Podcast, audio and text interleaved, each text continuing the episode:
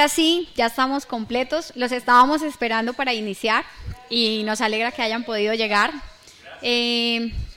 ¿Cómo se llama nuestro nuevo integrante? Jonathan. Bienvenido a Jonathan. Jonathan, te presento la familia Vila y Jesus. Somos una familia muy unida, somos amigos, todos los que estamos aquí, somos personitas que digamos que hemos pasado todos por muchas situaciones y nos hemos ido conociendo poco a poco, y pues te abrimos el espacio, la invitación, para que sepas que pues entras a ser parte de esto si tú lo decides, ¿vale?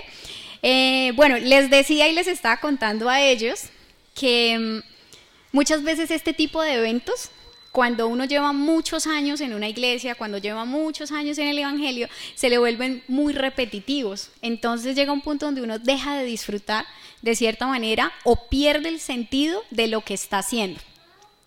Y yo quiero que cada uno, ahí donde está, piense lo siguiente que les voy a preguntar. Y es, ¿qué esperan de esta noche? ¿Cuál fue el propósito de venir a este lugar? Porque si usted vino porque lo invitaron solamente, pues pueda que tenga expectativa de lo que va a pasar. Pero yo quiero que en esta noche usted, antes de que empecemos este momento de la palabra, piense claramente por qué está acá. ¿Tiene preguntas para Dios? ¿Tiene situaciones en su corazón que quizás le gustaría que Dios le ayudara a resolver? Quiero que piensen eso. ¿Por qué? Porque muchas veces se nos vuelven estos espacios muy vacíos, es porque nosotros no tenemos un propósito por el cual estamos acá. Y necesitamos empezar a pensar, ¿por qué estoy acá? ¿A qué vine? ¿Qué quiero que Dios me hable? ¿O qué quiero que Dios me responda frente a cierta situación? O simplemente vine porque lo quiero experimentar a Él, o lo quiero sentir. Cualquier motivación es válida. Pero sí quiero que se pregunte cuál es el motivo de estar acá, ¿sí? ¿Y por qué les voy a decir eso? ¿O por qué les estoy preguntando esto? Porque resulta que el tema de hoy se llama Sorpresas Inesperadas. Y puede parecer como redundante decir sorpresas inesperadas, porque pareciera lógico que una sorpresa, pues es algo inesperado, ¿verdad? Pero hay sorpresas que no son tan inesperadas, y eso fue algo que yo pensé que días. Por ejemplo, cuando uno cumple años, pues uno espera que algo pase, ¿sí? O sea, uno no sabe qué va a pasar, pero uno espera que una amiga, que la familia, que alguien haga algo, ¿sí? Entonces ese tipo de sorpresa no la considero tan inesperada. Y hace unos días tuve una experiencia o sea, me marcó tanto, creo que yo no vivía esto hace muchísimos años, siendo cristiana de hace más de 10 años. No vivía esto que me pasó y quise contar este testimonio porque siento que fue muy real. Lo viví hace muy poquito, fue esta semana, y fue una experiencia con Dios que me cambió la manera en la que toda la vida lo he visto. Resulta que cuando uno llega a las iglesias, generalmente a uno empieza como un tema de que los pastores quieren que uno entienda que Dios lo ama, ¿sí?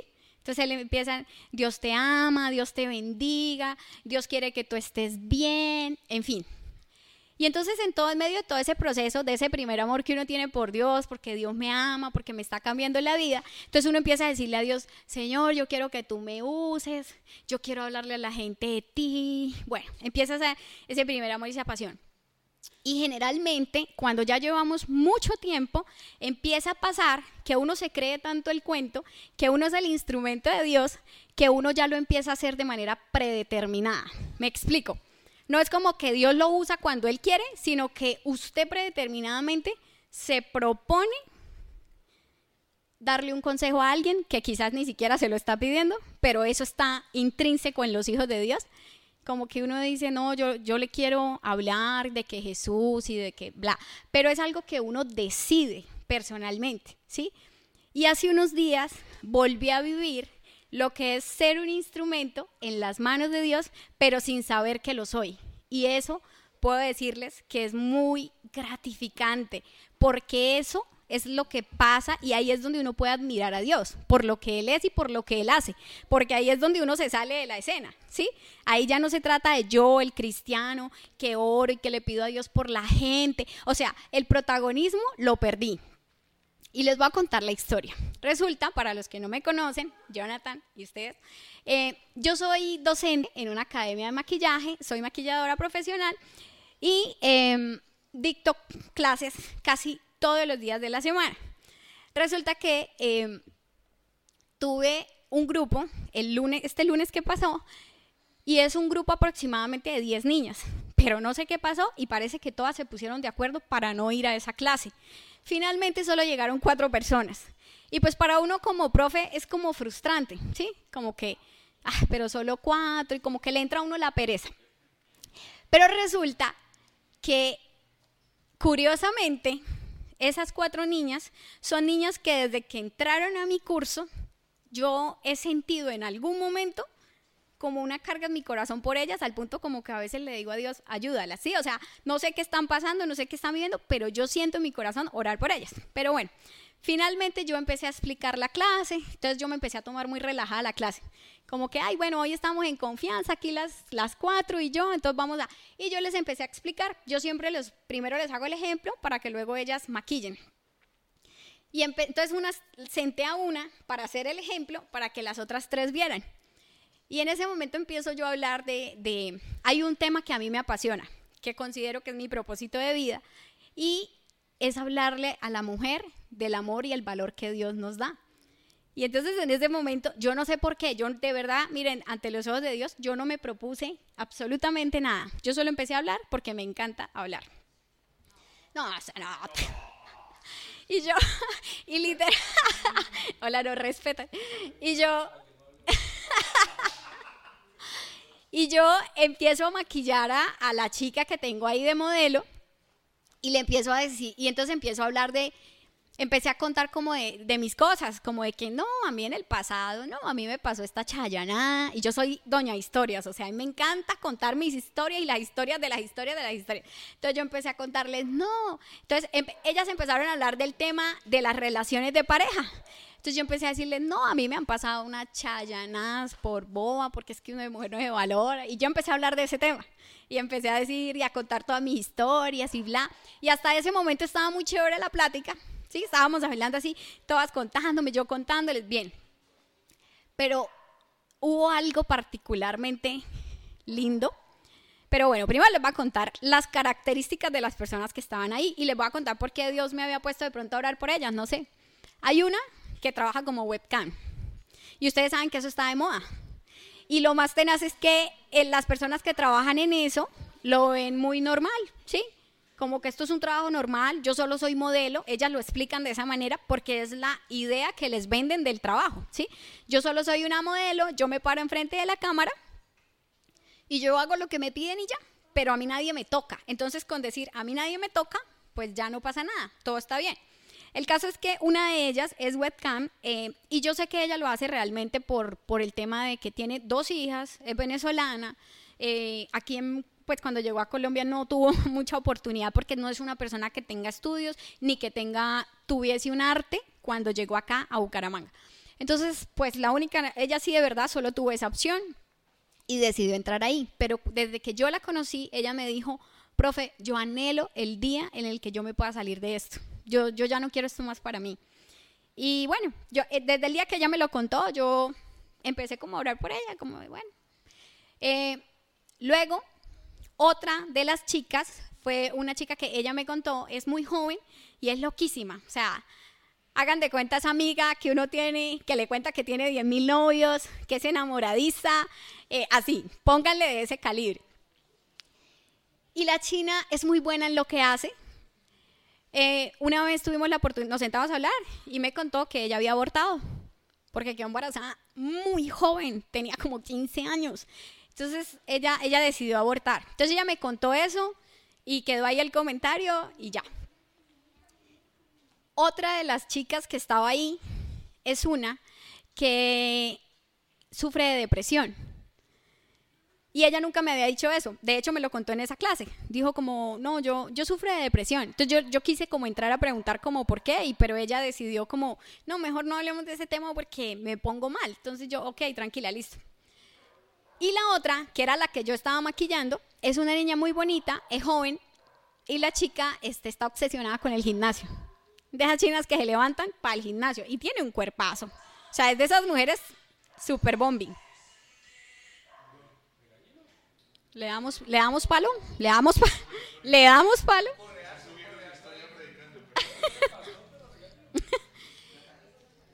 No, pero ¿vieron mis ojos? ¿Vieron mis ojos? Esos ojos de...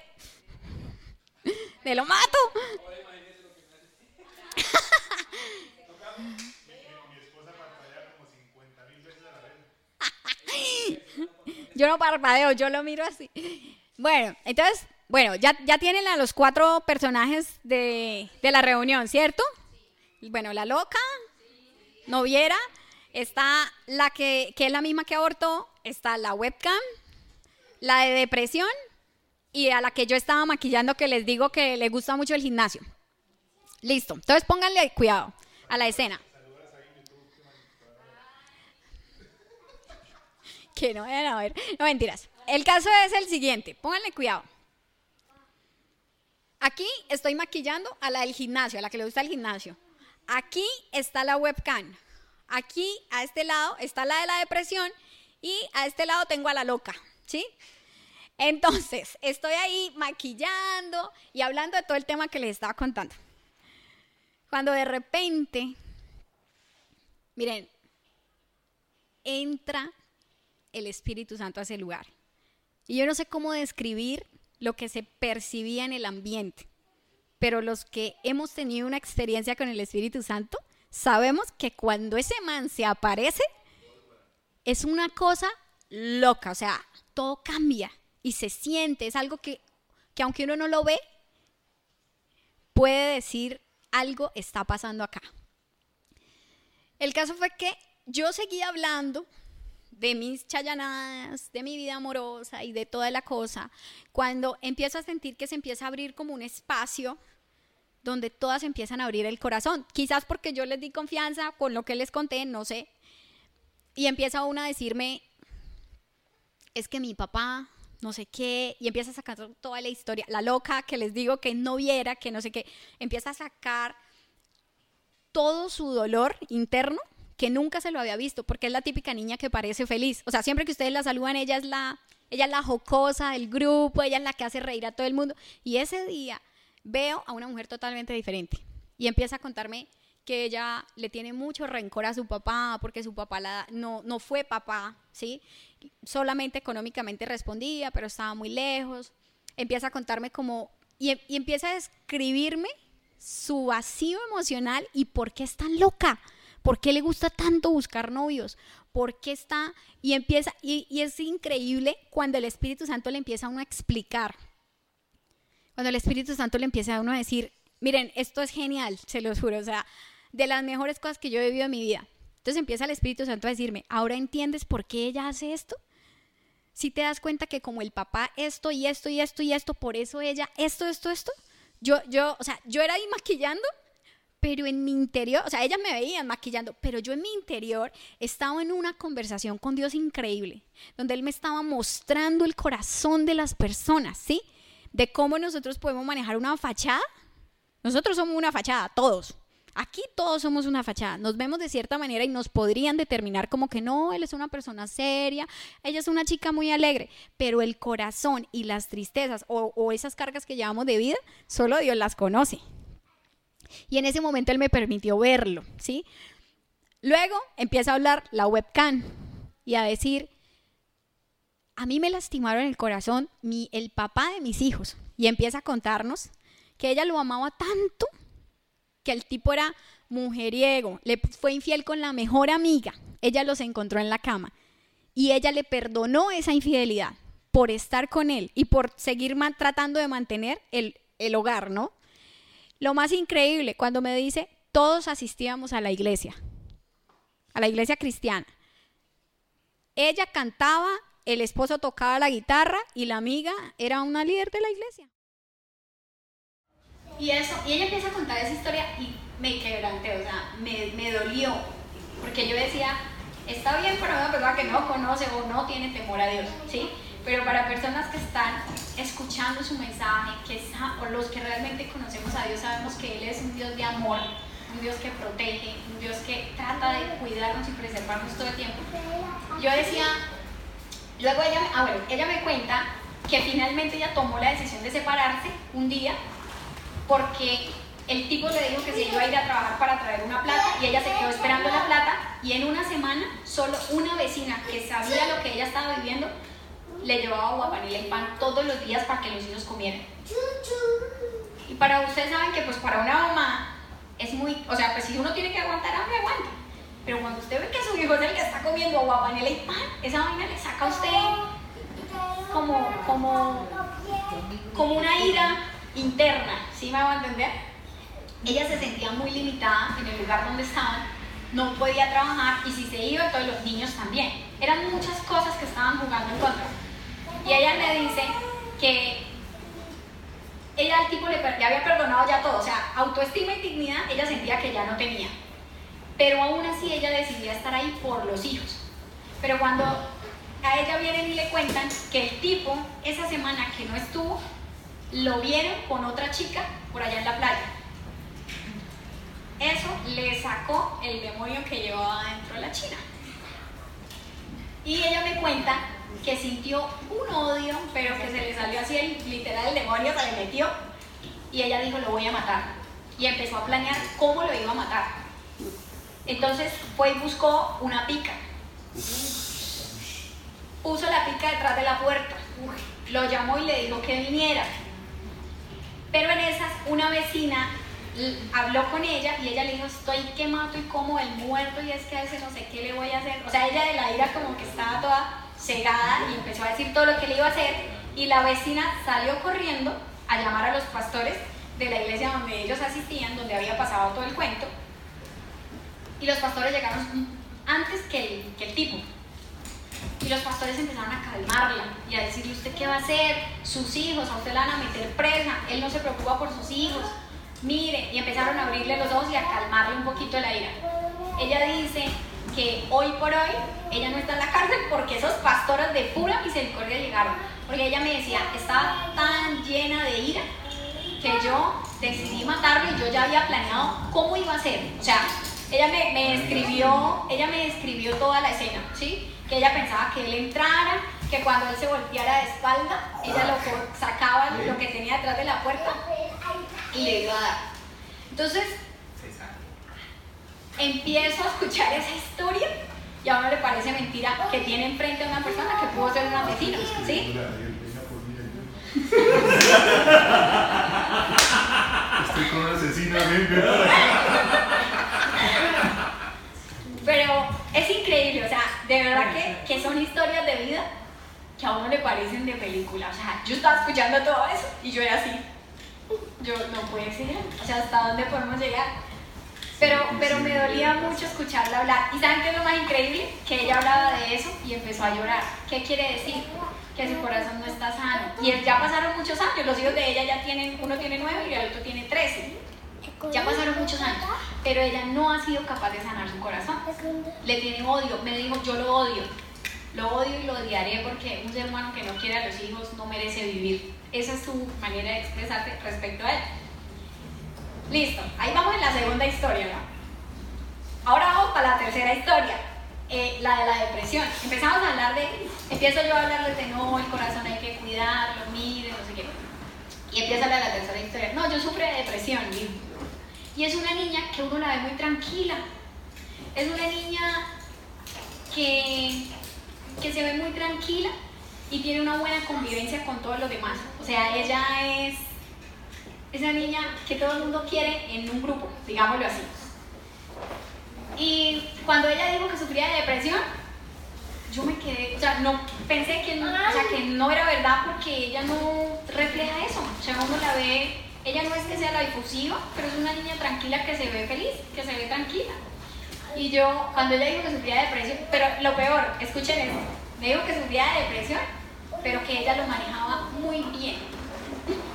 Y yo, ¿Cómo es eso? Si yo, bueno, no sé si ustedes saben, pero yo pasé por depresión.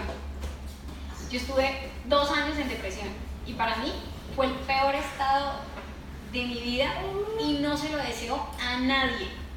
Mucha gente piensa que la depresión es una bobada, que eso no es real, que eso es real. Lo digo por experiencia. Es un deseo constante de querer perder la vida, de no querer estar aquí, porque ya todo perdió el sentido, nada vale la pena, como que mi vida, yo a nadie le hago bien. Son una cantidad de pensamientos increíbles a la mente, que es un ataque constante. O sea, uno se odia a uno mismo y ni siquiera uno sabe por qué, solo que uno piensa que uno no es suficiente, que uno nadie lo va a amar, que es que uno es un... Bueno, en fin.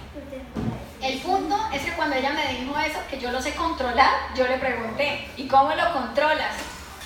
Y me dijo, yo ya sé cuándo me voy a poner así, porque empiezo a llorar. Entonces yo lo que hago es que llamo a alguien y me voy para la calle. Y yo, ok. Y cuando vuelve a la casa, me dijo, no, ahí sí me toca dormirme. ¿Y cómo se duerme? No, pues me tomo alguito. ¿Alguito? Entonces me quedó como la duda, pero me imagino que fue, no sé, pastillas o algo así para dormir. Y lo que más me desvió... Soníferos, en una caja de arqueoquenio. En una caja de arqueoquenio bajo la cama. Pero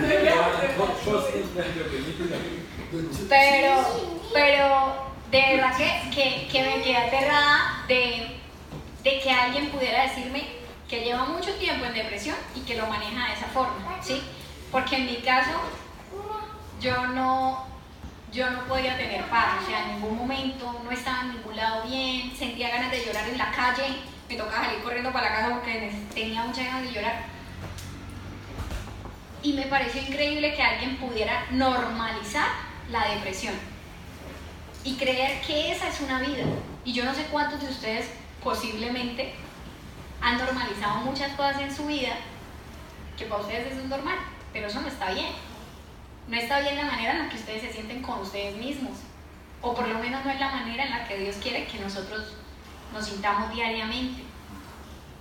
Y hay algo importante en este tema, y es que ese día, cuando empecé a escuchar todas esas historias, o sea, nunca una clase se había tornado de esa manera, nunca habíamos entrado en tal confianza que alguien me abriera su corazón y me mostrara lo que hay ahí. Pero ese día sentí un amor por esas personas, un amor que sabía que no era mío, porque a uno a alguien le puede caer bien, uno puede estimar a una persona, tenerle cariño, pero lo que yo sentía era una cosa loquísima, o sea, me dolía impresionante todo lo que ellas me estaban contando, era como si yo pudiera sentir el dolor que estaba en el corazón de ellas. Y empecé a sentir un deseo de ayudar. Pero ustedes saben que en ese tipo de cosas uno no puede ayudar, porque solo el que lo está sintiendo es el que vive con un dolor interno, porque los demás solo pueden desde afuera observar y esperar a que Dios haga un proceso. Pero humanamente uno a lo mucho podrá aconsejar o dar una opinión de la situación. Entonces, en ese momento fue cuando tuve esa primera sorpresa inesperada. Yo les había dicho que yo ya había sentido que el Espíritu Santo había entrado, ¿cierto? Pues en ese momento empiezan todas a llorar a la vez. Y resulta que la única que siempre había estado calladita era la modelo. Cuando empiezan a llorar a cántaros y se me estaba tirando el maquillaje que yo estaba haciendo y yo, ay no, lloré. Y todas aterraditas, o sea, literalmente. Todas miraban a la modelo así como, ¿por qué está llorando? Y ninguna de nosotras sabíamos, ninguna. Pero el Espíritu Santo me dijo, la estoy sanando. Y yo, ok, entonces seguí maquillando como si nada pasara. Y ella seguía llorando, y las otras contando las historias y berreando. Y literal, yo creo que si mis jefes vieron ese video por esa cámara, dirían, ¿esta qué les está haciendo? Todas llorando, literal, todas llorando, y yo ahí, entendiendo todo lo que el Espíritu Santo me estaba explicando, pero sabiendo que yo no estaba haciendo absolutamente nada, porque de verdad yo no me propuse. No es como cuando uno dice, Señor, yo quiero hablarle a esta persona, ayúdame, no, Nunca, no hice una oración en la mañana para decir que hoy le quiero hablar a alguien, no. Por eso ese día tuve una experiencia que creo que pocas veces podemos tener. Y en ese momento pude observar al Espíritu Santo, cómo Él actúa, cómo Él hace. Por primera vez tuve una experiencia de ver al Espíritu Santo como una persona moviéndose en un lugar y haciendo como Él quería con cada una. En el momento en el que empiezan a llorar, empieza a ver en el ambiente, sentía que el Espíritu Santo me decía, estoy sanando, déjelas. Porque uno cuando ve a alguien llorar como que quiere evitar que llore, entonces uno es como, ay no venga, pero no se ponga mal. No, el Espíritu Santo me decía, déjelas. Y entendí que estaba sanándolas, porque una de las niñas me dijo, yo nunca he sido capaz de contarle esto a nadie. Y para mí fue increíble que con 4 personas extrañas ella pudiera sacar eso de su corazón. Y muchas veces a nosotros nos cuesta ser vulnerables frente a las personas. Nos cuesta decir, estoy mal, me duele esto, estoy pasando por esto, porque nos creemos superhéroes, superfuertes, que nosotros todo lo podemos en Cristo. De hecho, a veces usamos esa expresión, todo lo puedo en Cristo que me fortalece. O sea, y entendí la importancia también de ser vulnerable, porque al ser vulnerables sanamos, al poder confesarle a otra persona, y ahí también viene el tema del poder de la confesión. Pero lo más importante de ese tema, ¿saben qué fue? Que ahí fue donde yo me acordé que yo era cristiana, y entonces ahí fue donde dije, ay, cierto que después de que Dios hace su parte, ahora me toca la mía, porque esa parte se me había olvidado en ese momento. Y resulta que la que nos contó que había abortado, se le notaba que tenía mucha culpabilidad por el tema del aborto. La que hace webcam tenía mucha culpabilidad por lo que ella hace cuando está sola. No sé qué le pasó a la del gimnasio porque nunca lo supe, pero lloraba terrible. Supongo que algo en su corazón pasó con la situación que tuviera. Y la que estaba en depresión decía que sentía mucha vergüenza de hablar del tema y que prefería evitar contar por qué la depresión, pero se le alcanzó a salir un poquito que el papá le pegaba a la mamá cuando ella era pequeña. Entonces ahí ya uno atacados y como que puede decir, bueno, puede venir de una raíz familiar. Y en el momento en el que yo me acuerdo, entonces digo, lo primero que el Espíritu Santo me dijo, diles que yo las perdono. Diles que yo las perdono de todo lo que han hecho, que a mí no me importa. Entonces, hablé de la importancia del perdón y de cómo nos podemos acercar a Dios como Padre y la importancia de hacerlo. Porque solo cuando nos sentimos amados, cuando nos sentimos perdonados, podemos continuar con una vida que está rota, ¿sí? Con una vida que viene con errores del pasado, con una vida que viene... Muchos de nosotros aquí tenemos cosas que jamás le vamos a contar a nadie seguramente, porque nos da vergüenza que otras personas lo sepan. Entonces, ¿qué pasa? Que Dios quiere, y en ese momento me lo enseñó, Dios quiere que nosotros entendamos que así ya seamos cristianos, todos los días Él está dispuesto a perdonarnos la embarrada del día anterior. El momento en el que hablé mal, en el que fui imprudente, en el que herí a una persona, en el que fui tentado sexualmente, en el que pensé cosas que no debía haber pensado. En fin, lo que usted quiera, lo que sea que haya hecho mal. Cada día es una nueva oportunidad para que Él pueda entrar a perdonar, porque eso es lo que Él quiere. Eso fue lo que me enseñó en ese momento. Quiero que entiendan que en mí siempre hay perdón. Y otra parte importante de la que me habló, que fue, aparte del perdón de pecados, la importancia de sentirse amado. Y yo quiero que ustedes recuerden cuando ustedes eran niños y sus mamás los castigaban o les decían, usted por qué se porta mal y ay, que uno hizo un daño o algo así.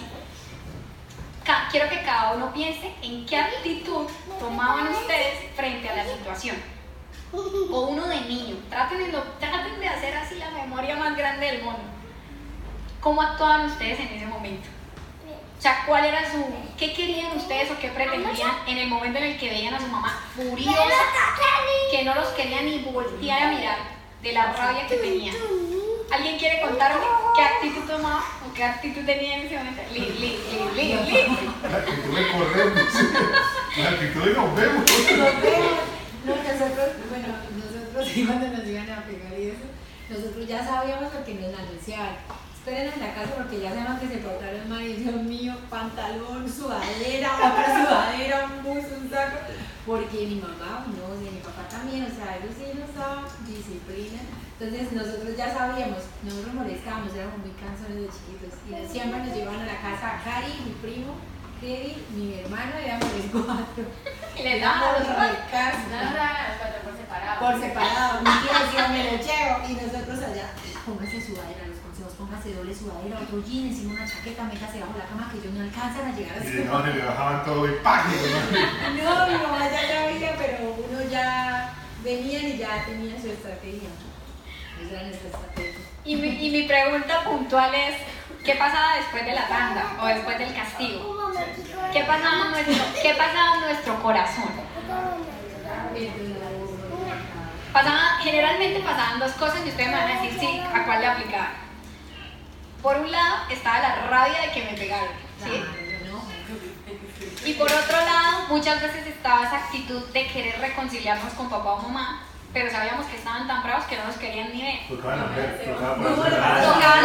Tocaba decir, voy a hacer el aseo, o voy a hacer tal cosa como para... Mamá, no te preocupes, yo te hago el desayuno, ¿qué haces? O la típica de ¿qué novela es esa? Como para hacer conversa, ¿no? Con la mamá. Vamos a misa. No, eso fue lo que más tocaba la mierda que yo... ¿Y por qué les pregunto esto? Miren, porque el Espíritu Santo me enseñó algo importante. Y me decía, nunca debería ser algo lo suficientemente fuerte en nuestras vidas como para no estar dispuestos a perdonar, ¿sí? Que obviamente una decisión de perdón, dependiendo de la situación, implica continuar al lado de una persona o definitivamente alejarse, pero sí perdonando, ¿sí? Sí sintiendo que el corazón quedó sano frente a la situación o a lo que pasó para poder olvidarlo, dejarlo atrás y continuar con la vida, porque así es como Dios quiere que nosotros estemos. Entonces Dios me mostraba que Él lo que quería era que esas niñas sintieran que Él ya había olvidado lo que pasó y que las perdonaba, que ellas supieran eso, porque para ellas era... O sea, yo realmente decía, pero ¿cómo alguien que de pronto no es como tan devoto o tan religioso o que no le da tanta prioridad a Dios en su vida, por qué cree o por qué siente la necesidad de sentir perdón de parte de Dios? Creo que es una buena pregunta, ¿cierto? Porque bueno, uno como cristiano, pues porque uno entiende que sí, que el Padre, que yo tengo que ser obediente, que si me porto mal no me va tan bien, en fin. Pero una persona que... ¿Por qué necesita sentirse perdonado? ¿Qué se les ocurre? Para entregar esa carga. Porque el pecado genera carga. Muy bien. ¿Qué más? Libertad, ¿no? Para tener libertad. ¿Por qué? Porque generalmente cuando nosotros... O sea, el ser humano, dice la palabra, lo dice, que nosotros tenemos escrito en nuestro corazón la palabra de Dios. Entonces, aunque la persona no sea devota, aunque nunca vaya a una iglesia, aunque nunca haya leído la Biblia, resulta que esa persona la tiene escrita en su corazón. Entonces, aunque la persona no lo sepa, cuando comete el error, en su interior hay algo que le dice que no está bien. Y eso se manifiesta de muchas maneras. Entonces, por eso en ese momento entendí el tema con respecto a Jesús y a sus sacrificios y a todo lo que nos han contado en las películas de Semana Santa, que Jesús murió por nosotros, ¿verdad? Entendí por qué para Dios era importante que hubiera alguien que nos justificara con Él. Y algo que también entendí es que Jesús quiere que nosotros vayamos por las personas que no han podido experimentar quién es Él. Hay gente que necesita saber quién es Dios en su vida, porque han escuchado de Dios, otros les han contado toda la historia, de sí, el Espíritu Santo se me apareció y lloré y tal, pero necesitamos Y algo que me sorprendió, eso que pasó el lunes, es que no me pasaba hace años. Mira que mi perro me cerraba, ¿no? Iván todo como que me mira, me va a regañar.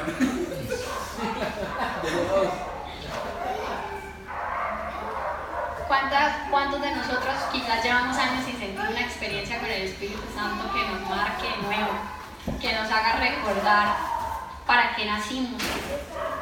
¿O cuál fue el propósito que Él desde el inicio nos dijo que íbamos a hacer? Muchos de pronto ni siquiera conocen ese propósito, porque el propósito no es solamente tener familia y trabajar, ¿no? Hay un propósito más grande con nuestras vidas. La pregunta es, ¿cuál es ese propósito? ¿Sí? Si no lo tenemos claro, sería un buen momento para empezar a preguntárselo a Dios. Y si ya lo tenemos definido, pero estamos haciéndonos los pendejos, como buena santandereana. Los Gilbertos, ajá, nadie llama Gilberto. No.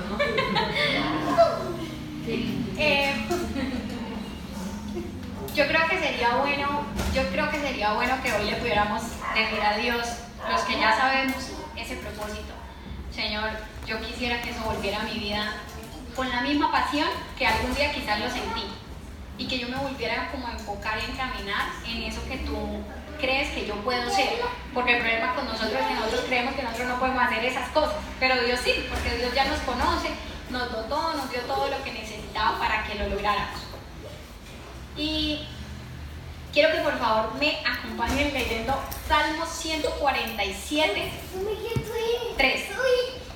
Los que tienen Biblia en el celular, los que trajeron Biblia física, porque me gustaría verlo en varias versiones. Yo les voy a leer la versión que tengo aquí, Salmo 147, 3. Vamos a leer del 3 al 5.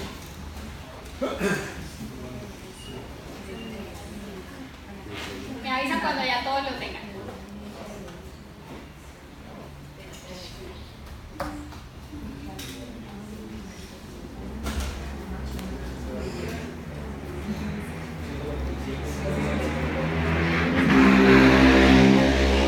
¿Listo?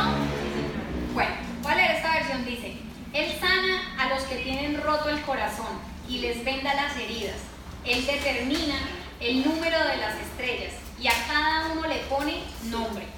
Grande es nuestro Dios y grande es su poder. Su inteligencia es infinita. Esta es mi versión. ¿Alguien tiene una versión diferente? El número de... Sana a los de corazón quebrantado, venda sus heridas. Él determina el número de las estrellas y a cada una de ellas llama por su nombre.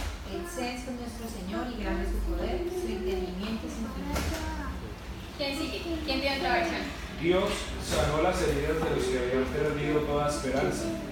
Dios es quien decide cuántas estrellas debe haber y a todas las conoce. Grande es nuestro Dios y grande es su poder. Su entendimiento no tiene fin. ¿Hay otra versión? No. Listo. Hay algo importante aquí. Y en la versión de Leonardo me gusta como lo dice. En ese versículo no, en serio, me encantó, lo siento. ¿La versión de quién?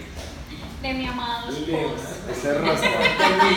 Míralo, el esposo, rey precioso. Quiero que escuche, lee solo el 3. Dice, Dios sanó las heridas de los que habían perdido toda esperanza. Stop. Ahora, yo quiero que cada uno de ustedes piense en algo en lo que ya perdió la esperanza. Y uno puede perder la esperanza específicamente por algo. Por ejemplo, que mi esposo él no es desordenado, pero voy a poner ese ejemplo. Que mi esposo es muy desordenado y yo llevo años tratando de cambiarle eso hace mal y demás no cambia. Entonces puede que llegue un punto en el que yo ya diga, yo ya le recojo el pinche desorden y suelto, yo ya no me mato la cabeza. Sí, puede pasar. ¿Por qué? Porque yo perdí la esperanza en esa área específica, porque creí que él nunca va a cambiar. Entonces decidí soltar esa esperanza y empezar a hacer algo yo. Es un ejemplo sencillo, pero quiero que ahora usted piense en qué usted ya perdió la esperanza. ¿Qué hay en su corazón que usted dice? Yo ya sé que esto se lo he dicho 1000 veces a Dios, lo hemos hablado, lo hemos platicado con tinto, de todas las maneras, pero a Dios pareciera que esto como que Él me dijo ya, hágale así, no importa. Quiero que piensen en eso, porque yo vengo de parte de Dios a decirles lo que Él me dijo a mí, y es lo que está escrito en su palabra, y lo que está escrito en su palabra es válido para el que decide creer. Si usted hoy decide creer que Dios puede devolverle la esperanza de las cosas que usted ya ha dado por perdidas, va a pasar y sus ojos lo van a ver, porque ese fue el reto que Dios me dijo, aquí está escrito, pero ¿cuántos están realmente dispuestos a creerme? ¿Qué dice su palabra? Su palabra dice que es al que cree, no al que ve el resultado de las cosas, es al que cree cuando no se ve nada, cuando pareciera que todas las situaciones ya están llegando a su punto más desastroso. El que decide creer. ¿Y cuándo nosotros generalmente decidimos creer? Lo pregunto para los que hemos pedido milagros. ¿Cuándo decidimos creerle a Dios? Cuando estamos hasta el cuello con las situaciones, cuando ya no damos más, cuando todo se volvió una locura, se nos salió de las manos, soltamos la toalla y dijimos, yo ya no puedo hacer nada. Entonces, en ese momento, lo único que queda es decir, si en su palabra lo dice, tiene que pasar esto para mí. Y lo digo con toda la autoridad porque el año pasado fue un año muy difícil para mí, de tomar decisiones súper drásticas, radicales, de decidir salirme de un estado emocional que llevaba sufriendo por mucho tiempo y de pararme y decir, ¿cómo es posible que la Biblia, yo tiendo a tener peleas con Dios, y Él me conoce y así me llama, ¿no? Yo soy muy peleona, entonces naturalmente empezaba a decirle, ¿cómo es posible que su palabra diga? Yo empezaba a leer la Biblia y me daba rabia, y yo tiraba la Biblia contra la pared, así de loca, maniática, fin. ¿Por qué la tiraba contra la pared? Porque me daba rabia ver que dijera la Biblia que Él sana a los quebrantados de corazón, y yo llevaba más de 2 años en depresión. Eso me daba rabia, y decía, ¿cómo es posible, Señor? ¿Cómo? Si yo soy tu hija, yo te amo, yo he tratado de hacer las cosas bien, yo desde que te conocí he tratado de que mi vida sea un ejemplo, de honrarte, de leo la Biblia, voy a la iglesia, yo hago todas las cosas, ¿qué pasa? ¿Por qué a mí no me sanas? Y entonces ese día Él me dijo, porque tú no has querido creer que realmente yo tengo la capacidad de hacer eso, porque tú ya te resignaste, porque tú ya decidiste vivir así como estás viviendo. Para tener fe, de verdad se necesita una convicción y una fuerza que le hace creer a uno que Dios es tan real que puede hacer algo. Y entonces ahí, cuando uno toma ese paso de fe, Dios empieza a mostrar los resultados de esa decisión. Y lo digo porque sé que quizás muchos de los que estamos acá llevamos mucho tiempo así. Mucho tiempo. Ya la esperanza, adiós, o sea, esto ya no. Yo ya moría de esto. Y yo creo que todo lo que Dios habla tiene un propósito. Y lo que esta noche yo le pedí a Dios, háblales de lo que ellos necesitan resolver contigo. Y quiero que como les decía, háganle preguntas a Dios, reten a Dios. A veces, yo creo que a nosotros los pastores nos decían, uno no puede desafiar a Dios y la Biblia dice que Dios no puede ser tentado, es cierto. Pero hay momentos donde uno necesita, como cuando uno tiene una discusión con un papá o como cuando uno tiene una discusión con alguien al que ama, el esposo, la esposa. Hay momentos donde uno necesita decirle, ¿usted realmente me ama? Yo quiero ver eso. Pero se necesita llegar a ese límite siempre para lograrlo.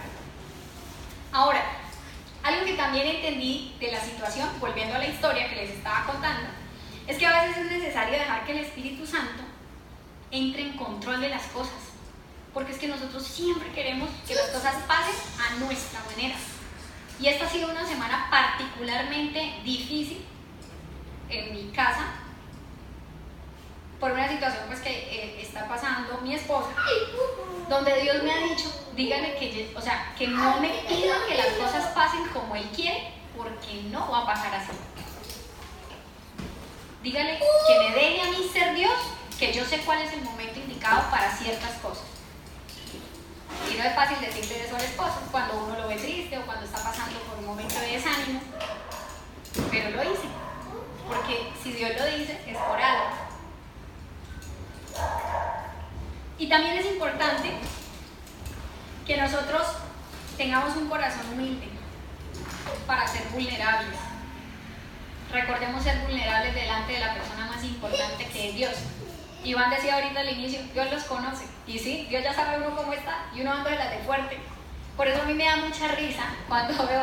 Ustedes han visto que hoy en día la temática de TikTok es... las mujeres no necesitamos a un hombre para vivir porque somos superpoderosas. ¿Sí han visto esa temática en TikTok y en todas las redes sociales? ¿Saben quiénes escriben? La mayoría de niñas que escriben ese tipo de cosas son niñas con el corazón roto. No son mujeres amadas por un esposo o que se sienten protegidas o perdonadas, no. Las que escriben eso son personas lastimadas. Y eso es lo que está moviendo el mundo y eso está influenciando el corazón de la gente. Algo que entendí en este tiempo es que cuando mi corazón esté sano y esté bien, voy a tratar de influenciar a la mayor cantidad de personas posible, porque sé que es el momento donde estoy alineada con Dios. Sé que es el momento en el que me siento amada, perdonada, y puedo de alguna manera ser un poquito más efectiva. No digo que perfecta, porque eso jamás pasará, porque a uno aún en su peor situación, uno puede ministrar a alguien, si Dios quiere, lo usen ya. Pero hay momentos donde uno está alineado con el Espíritu Santo. Y decidí que en los momentos en los que pueda estar en esa alineación, viendo lo que Él hace, voy a tratar de influenciar también a mucha gente. Y hay algo importante, y es que Dios responde a nuestras oraciones, pero no cuando nosotros queremos. Miren, yo llevo más de 10 años, como les decía, en el Evangelio. Y hace como unos 5 o 6 años yo era de las que me arrodillaba en la iglesia a decirle, Señor, úsame, yo quiero ser tu instrumento. Por favor. Y no pasaba nada. O sea, literal, nunca le hablaba a nadie, no pasaba nada extraordinario. ¿Y qué días que pasó esa situación? El lunes dije, se me vino a la mente eso, porque yo empecé a decir, pero si yo ni siquiera oré esta mañana por esto ¿por qué pasó? Eso me tocó mucho el corazón, y yo, pero esto ¿por qué pasó? Fue increíble, y el Espíritu Santo me hizo recordar cuando yo me arrodillaba siempre a decirle a Dios que me usara. Entonces hay oraciones que no van a pasar en el momento que usted quiera, pero van a pasar, ¿sí? Hay muchas oraciones en las que usted se ha sentido defraudado. Como de que yo le digo a Dios y le muestro esto y mira y nada. No pierda la esperanza. La esperanza tiene que estar viva. Porque Él lo va a hacer. ¿Cuándo? No se sabe. Siempre y cuando, ojo, no quiere decir que entonces le va a pedir a Dios que me dé la lotería y entonces me la tiene que dar porque yo le... No. Recuerden que Dios, como buen papá, va a alinear ciertas cosas en nuestra vida, ¿sí? Pero hay cosas que Él sabe que nos duelen, que necesitamos ser sanos, hay cosas que Él sabe que son cada día son una carga muy impresionante con la que lidiamos, y Él nos llamó a vivir en libertad y a sentirnos amados. Entonces es importante recordar que somos instrumentos, pero que Él los va a usar cuando Él considere adecuado, cuando es el momento. No tratemos de forzar nunca las cosas. Como cristianos a veces queremos forzar los momentos, como hacer que una persona... Yo me acuerdo que en la iglesia, cuando llegaba una persona nueva, eso era como que todo el mundo mirándola en qué momento la persona lloraba o hacía algo, y la persona era ahí, así, sentada, mirando, como que... Y todos se sentían defraudados, como que no lo logramos. Pero es impresionante, de verdad, ver que Dios no necesita, y estamos en un tiempo, yo creo que los que vivimos la temporada de la pandemia como cristianos, nos dimos cuenta que Dios no necesita una iglesia para hablarle a una persona o sanarle el corazón. Mis alumnas posiblemente nunca vayan a una iglesia, posiblemente, pero de que Dios les sanó el corazón ese día, lo hizo. Y yo fui testigo de lo que hizo y vi cómo lo hizo. Entonces, para mí fue impresionante. O sea, me sentí como una espectadora del Espíritu Santo. O sea, yo ahí sentada mirando cómo Él hacía todo. Y puedo decir que de verdad el poder que Él tiene es único. Uno jamás podría con palabras humanas sanarle el corazón a nadie, pero lo que el Espíritu Santo hace es increíble. Y por último, decirles que un corazón que ama realmente a la gente siempre va a querer ayudar y bendecir. Por eso el amor es el arma más poderosa de un cristiano. Hay un versículo que está en 1 Corintios 13:13. Espérenme, se los voy a leer desde acá, para que no lo busquen. Dice: y ahora permanece la fe, la esperanza y el amor. Pero el más importante de todos es el amor. Y eso fue algo que aprendí el lunes de esta semana. ¿Por qué el amor es el más importante? Porque cuando uno siente amor por una persona, un amor genuino, un amor real, uno no es capaz de pasar por el frente de esa persona, verlo mal y hacer como que nada pasó.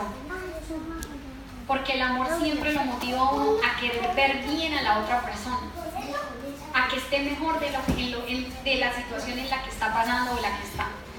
Yo siempre, sin darme cuenta, no sé por qué, de pronto por lo que les digo, que a mí el Espíritu Santo siempre me decía que yo te voy a usar, que bla bla bla, entonces yo me metí tanto en ese cuento, que a mí me pasaba que yo veía a un amigo o una amiga que estaba pasando un mal momento, y yo me sentía tan responsable de que esa persona saliera de esa situación, que hacía hasta lo imposible para que se sintiera feliz, se sintiera contento, que olvidara por un momento lo que estaba pasando. Y entendí que entonces el proceso ya venía de atrás. O sea, Dios siempre ha puesto amor en mi corazón por la gente. Yo soy una persona muy particularmente a veces tosca en mi manera de decir o hacer ciertas cosas, pero tengo un corazón de huevo.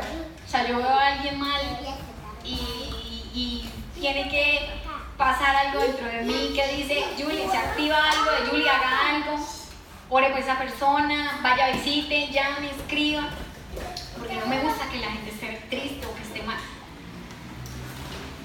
Y para culminar, quiero que esta noche ustedes se propongan, quizás, porque eso ya es así, lo que pasa es que nosotros no lo creemos. Y mi intención es que ustedes crean que Dios los ama. Que Dios los ama. Aunque muchas cosas no se dan como ustedes quieren, aunque no están pasando de pronto los mejores momentos de su vida, que todavía no se han logrado de pronto metas, sueños, cosas que ustedes quieren, Dios los ama impresionante. Y Él quiere que nosotros seamos conscientes de que somos amados. Vuelvo y repito, una persona amada, una persona que se siente amada y perdonada, es una persona que lo tiene todo, todo, para cumplir sueños, siente fuerza interna para ir por lo que quiere. Hay muchas cosas en nuestra vida que están quebradas porque no nos sentimos amados. Algo que a mí me pasó es que yo siempre tuve la mentalidad de un emprendimiento. Yo siento que eso arde dentro de mí, yo quiero una empresa, yo anhelo, pero nunca intentaba una cosa, no me salía, intentaba otra cosa, no me salía. Siempre tuve como la chispita pero nada se hacía efectivo. ¿Y saben por qué? Les cuento aquí entre nos. Porque en el fondo siempre llegaba ese momento en el que yo decía: no, yo no voy a ser capaz de hacer eso. Y recuerdo que el año pasado viví un proceso difícil en el que tuve que por primera vez decir: no me importa lo que mi mamá diga o lo que ella piense de mí, no me importa lo que mi hermano diga, porque ellos eran como mi círculo en ese momento más cercano. Voy a creer en lo que está escrito en la palabra. La palabra dice que yo todo lo puedo en Cristo que me fortalece. La palabra dice que Dios me había regalado demasiadas promesas con respecto al tema de la fuerza. Y algo que yo entendí es que como yo fui una niña que creció sin papá, generalmente los psicólogos dicen que una persona que crece sin papá carece de fuerza en la vida para hacer cosas o proyectos o desarrollar ideas. Y tuve que apropiarme tanto de esa palabra que dice que Dios es papá de los huérfanos y hacer tan mía esa palabra y decir: tú eres mi papá, tú me vas a enseñar a hacer las cosas. Miren, yo les puedo decir con total seguridad, desde que el día que yo viví ese proceso con él, mi vida cambió. No porque ahora sea la full empresaria, pero no le tengo miedo a las cosas. Y siento que voy así, ¿sí? O sea, como que Dios me está mostrando ahorita qué pautas o qué cosas debo hacer en lo que yo estoy soñando. Y lo estoy haciendo sin temor. ¿Por qué? Porque me sentí amada. Entonces, por eso les doy este consejo, desde mi perspectiva personal. Poder reconciliarse uno en esa relación de Dios con uno como papá es lo máximo. Y Dios quiere que esta noche nosotros recordemos su amor por nosotros. Yo le voy a pedir que ahí donde usted está, cierre sus ojitos y vamos a orar. Y vamos a permitir que Dios nos ministre, que el Espíritu Santo sea el que haga. Generalmente queremos hacer, pero esta vez Él quiere que nos quedemos tranquilitos y dejemos que Él haga. Padre, en esta noche queremos darte gracias.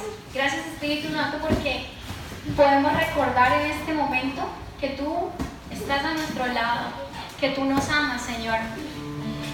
Que sea lo que sea, Señor, que hayamos hecho, si venimos a tu presencia a pedirte perdón en el nombre de Jesús, será perdonado y saldado.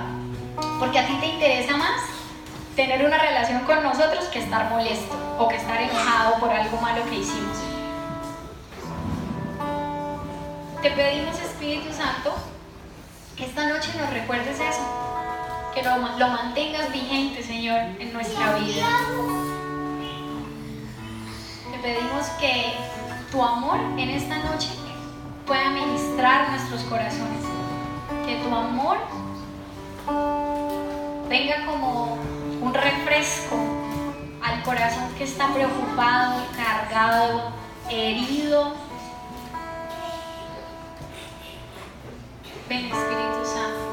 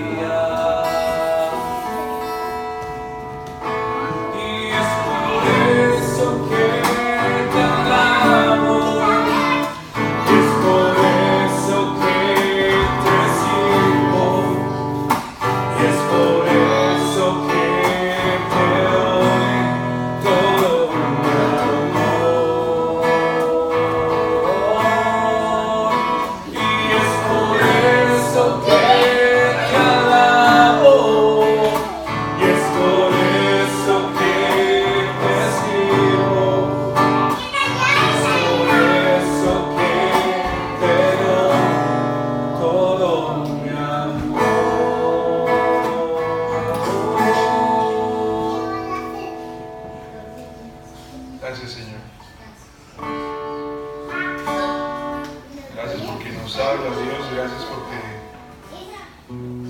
tu palabra llega para traer descanso. Gracias porque no hay casualidades, Señor, y lo que tú preparas y lo que tú tienes para nosotros es lo que necesitamos escuchar, Señor. Ayúdanos, Dios, a recibir lo que hoy se fue predicado en este lugar y que podamos adoptarlo a nuestra vida, que podamos escuchar y podamos poner en práctica lo que nos enseña, Señor. Gracias, porque apenas estamos empezando esta noche, queda mucho, Señor. Gracias te damos, en tu nombre oramos, amén.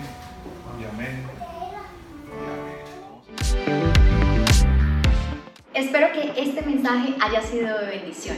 Si tú te conectaste hoy por primera vez a escuchar nuestro mensaje, quiero invitarte a hacer una oración de fe, una oración donde tú decides aceptar a Jesús en tu vida y que de ahora en adelante sea Él quien tome el control. Ahí donde estás, te pido que cierres los ojos y vamos a decir: Señor Jesús, te damos gracias por permitirnos estar aquí en este lugar, gracias por nuestra vida, gracias por permitirme escuchar este mensaje. Yo quiero que a partir de hoy seas tú entrando en mi vida, que seas tú tomando el control. Te entrego, Señor, mi corazón, te pido que seas tú guiándome, llevándome paso a paso para conocer tu voluntad. Te pido que escribas mi nombre en el libro de la vida, que a partir de hoy inicies un proceso en mi corazón para conocerte y acercarme más a ti. En el nombre de Jesús, amén y amén. Gracias por escuchar nuestro mensaje, espero que lo puedas compartir con alguien que lo necesite.